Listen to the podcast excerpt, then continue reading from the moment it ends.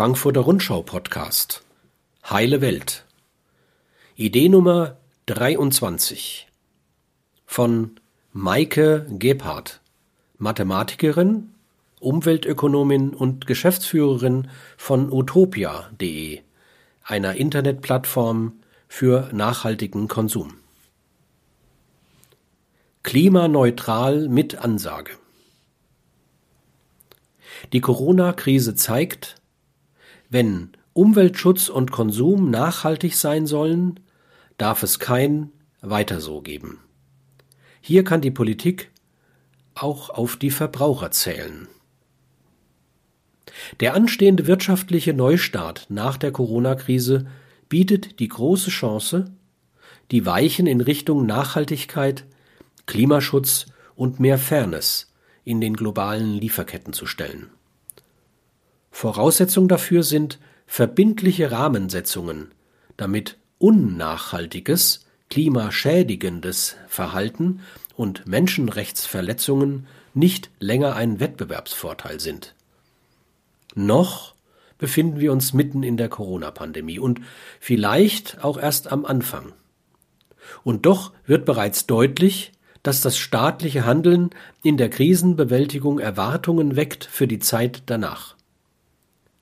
Bei einer Kurzumfrage auf utopia.de, Deutschlands größtem Nachhaltigkeitsportal, stimmten über 90 Prozent der Befragten der Aussage zu, die Politik soll den Klimawandel genauso ernst nehmen wie die Corona-Pandemie. Das Krisenhandeln politischer Institutionen in Corona-Zeiten zeige, wie schnell und entschlossen dringliche Herausforderungen angepackt werden könnten.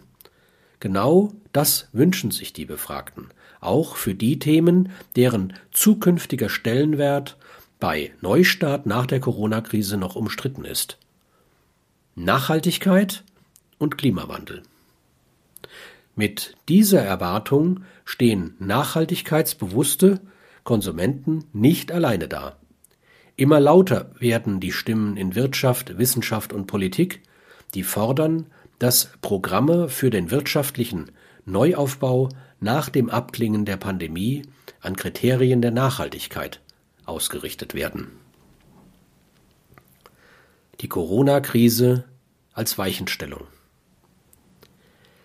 Mediale und politische Aufmerksamkeit bekommen auch jene Forderungen, die den vermeintlichen Konflikt zwischen wirtschaftlicher Prosperität auf der einen und ökologischer und sozialer Nachhaltigkeit auf der anderen Seite in den Mittelpunkt stellen. Ihre Position? Wegen der Corona-Krise hätten Unternehmen sowie öffentliche und private Haushalte künftig so geringe Spielräume, dass Wachstum und Jobs absolute Priorität genießen sollten. So fordern insbesondere die Lobbyverbände von Industrien, die sich als weniger resilient erwiesen haben, dass unliebsame staatliche Regulierungen oder Gesetzesvorhaben zu Lieferketten, Nachhaltigkeit oder Klimaschutz zurückgefahren werden sollten. Zu den Aufregerthemen gehört zum Beispiel das schon seit längerem diskutierte Lieferkettengesetz.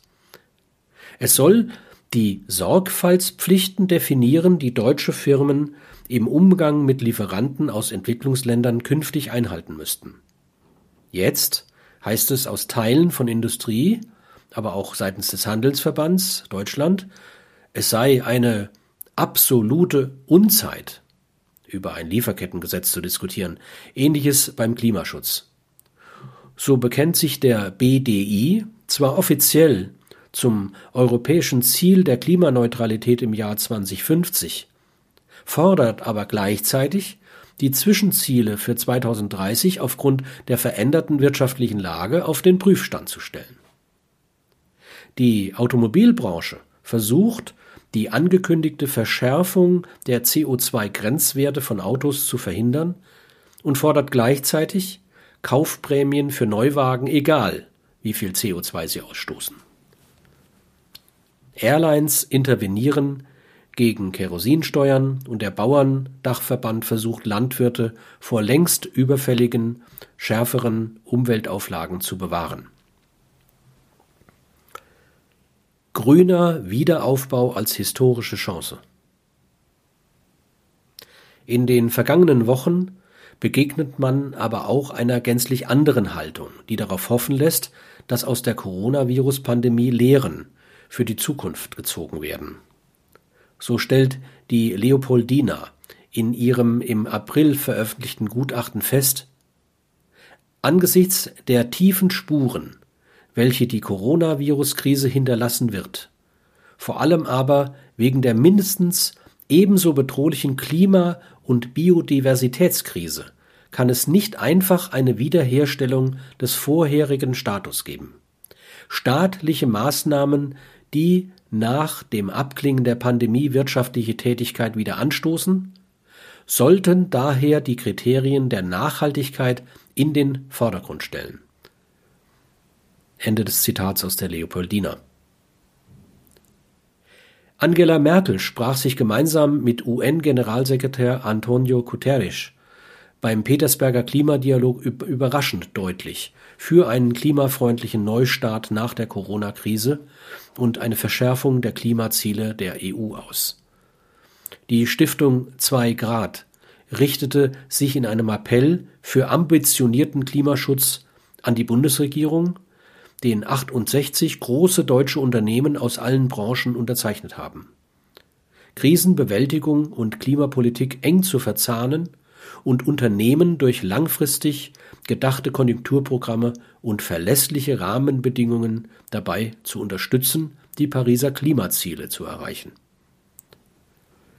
Auch die Entscheidungsträger bei der EU wollen an ihrem Green Deal festhalten und dafür Sorge tragen, dass Konjunkturpakete infolge des Covid-19-Ausbruchs nicht gegen die Prinzipien des European Green Deal verstoßen dürfen. Im April kündigte EU-Justizkommissar Didier Reinders an, 2021 einen Gesetzentwurf für ein europäisches Lieferkettengesetz vorzulegen. Der Umbau zu einer klimaneutralen Wirtschaft der Schutz der Artenvielfalt und die Umgestaltung der Agrar- und Lebensmittelindustrie bieten den Gesellschaften Europas die historische Chance, wirtschaftlichen Wiederaufbau und Nachhaltigkeit zu verzahnen, neue Jobs zu schaffen und dazu beizutragen, unsere Gesellschaften widerstandsfähiger zu machen. Insofern ist dem früheren Bundesaußenminister Joschka Fischer beizupflichten, wenn er davor warnt, diese historische Chance, wie er sagt, zu vertun und auf eine industriepolitische Restauration zu setzen. Denn dann würde aufgrund der Dimension der jetzigen Konjunkturprogramme ein später nötiges drastischeres Umsteuern extrem schwierig werden.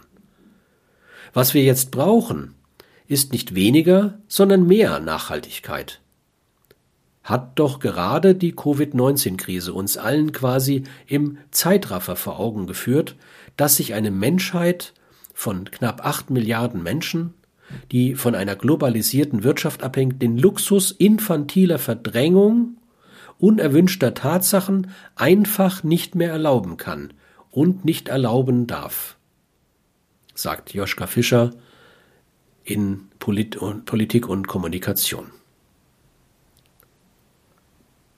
Mit Freiwilligkeit allein kommen wir nicht weiter. Ein erfolgreicher Post-Corona-Weg Richtung Nachhaltigkeit ist ohne starkes staatliches Handeln und klare Rahmensetzungen durch den Gesetzgeber schwer vorstellbar. Bislang setzt die deutsche Politik vor allem auf freiwillige Selbstverpflichtungen der Wirtschaft, wenn es um Nachhaltigkeitsanforderungen geht, mit mäßigem Erfolg. Denn wenn es keine verbindlichen Regeln für alle gibt, sind die Guten allzu oft am Ende noch die Dummen. Wer als Textilunternehmen existenzsichernde Löhne in den Herstellungsländern zahlen will, wer Kaffee, Kakao oder Bananen zu fairen Preisen einkaufen will, muss seine Produkte entsprechend teurer anbieten und sieht sich dadurch oft mit Wettbewerbsnachteilen konfrontiert. Wer hingegen alle Verantwortung an die Zulieferer in den Herkunftsländern delegiert, kann mit billigeren Produkten beim Verbraucher punkten. Menschenrechtsverletzungen und Umweltzerstörung als Wettbewerbsvorteil.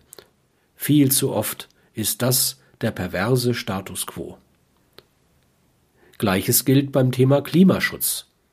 Noch wird klimaschädigendes Verhalten von Konsumenten und Unternehmen mit Kosten und Wettbewerbsvorteilen belohnt. Wer auf die Zulassungszahlen von SUVs in Deutschland, die steigende Zahl von Flugbewegungen oder den Fleischkonsum in Deutschland im vergangenen Jahrzehnt schaut, dem muss klar sein, dass wir allein mit, der, mit moralischen Appellen nicht zu einer CO2-neutralen Gesellschaft werden, sondern nur über einen angemessenen Preis. Mit einem niedrigeren CO2-Preis hingegen werden auch beim Klimaschutz die Vorreiter bestraft. Die Folgekosten klimaschädlichen Verhaltens werden vergesellschaftet, Investitionen in eine klimaneutrale Zukunft abgewürgt. Mit dem Ende 2019 verabschiedeten Klimaschutzgesetz und der beschlossenen schrittweisen Anhebung des CO2-Preises wurde auch hier ein erster, wenn auch kleiner, Schritt in die richtige Richtung getan. Lange Zeit dominierte bei Wirtschaft wie Politik die Überzeugung, dass Unternehmen das Heft des Handelns in Form von freiwilligen Selbstverpflichtungen lieber selber in die Hand nehmen sollten, statt sich vom Staat regulieren zu lassen. In jüngster Zeit dreht sich die Stimmung in der Öffentlichkeit bei Nichtregierungsorganisationen und auch bei vielen Unternehmen. 2019 war das Jahr, in dem auf Nachhaltigkeitskonferenzen immer häufiger der Satz zu hören war, ohne staatliche Regulierung kommen wir nicht weiter. In der Post-Corona-Zeit wiegt dieser Satz noch schwerer. Wenn die Krise eine Chance sein soll für mehr Nachhaltigkeit, dann führt an staatlicher Regulierung im Sinne eines Green Deal kein Weg vorbei. Politischer Mut ist gefragt. Die Corona-Krise zeigt schonungslos, wohin uns die Vernichtung und Abnahme der Widerstandsfähigkeit von Ökosystemen, der Klimawandel und endlos lange Lieferketten geführt haben. Zu mehr Verletzbarkeit und weniger Krisenfestigkeit. Gleichzeitig demonstriert sie, wie durch entschlossenes staatliches Handeln eine Krise globalen Ausmaßes eingedämmt werden kann.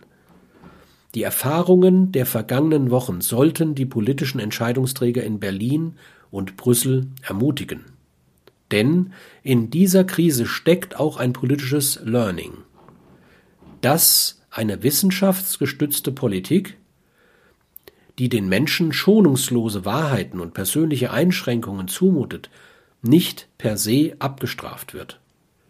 Fragt man die Menschen direkt, wie sich die Corona-Krise auf ihr persönliches Konsumverhalten auswirken wird, sagt eine Mehrheit, dass sie nach Corona insgesamt nachhaltiger konsumieren wollten. So kommt eine aktuelle Umfrage der Unternehmensberatung Accenture, die in 15 Ländern durchgeführt wurde, zu dem Ergebnis, dass die Coronavirus-Pandemie das Verbraucherverhalten dauerhaft zugunsten von Nachhaltigkeit und Gesundheit verändern könnte und eine Befragung der Nachhaltigkeitsplattform utopia.de liefert Hinweise darauf, in welche Richtungen diese Veränderungen gehen könnten. Zugunsten der Unterstützung lokaler Anbieter und Kauf regionaler Produkte. Mehr Fokus auf Bio und Qualität beim Einkaufen. Und in Richtung Suffizienz. Dinge, auf die man verzichten kann. Die Corona-Krise ist eine Zäsur. Durch sie wird so viel ökonomisch, ökologisch und sozial Fragwürdiges schonungslos offengelegt, dass eine Kurskorrektur unumgänglich ist. Das Fenster der Möglichkeiten steht dafür heute so weit offen wie nie zuvor. auf allen Ebenen Wirtschaft, Politik und Zivilgesellschaft.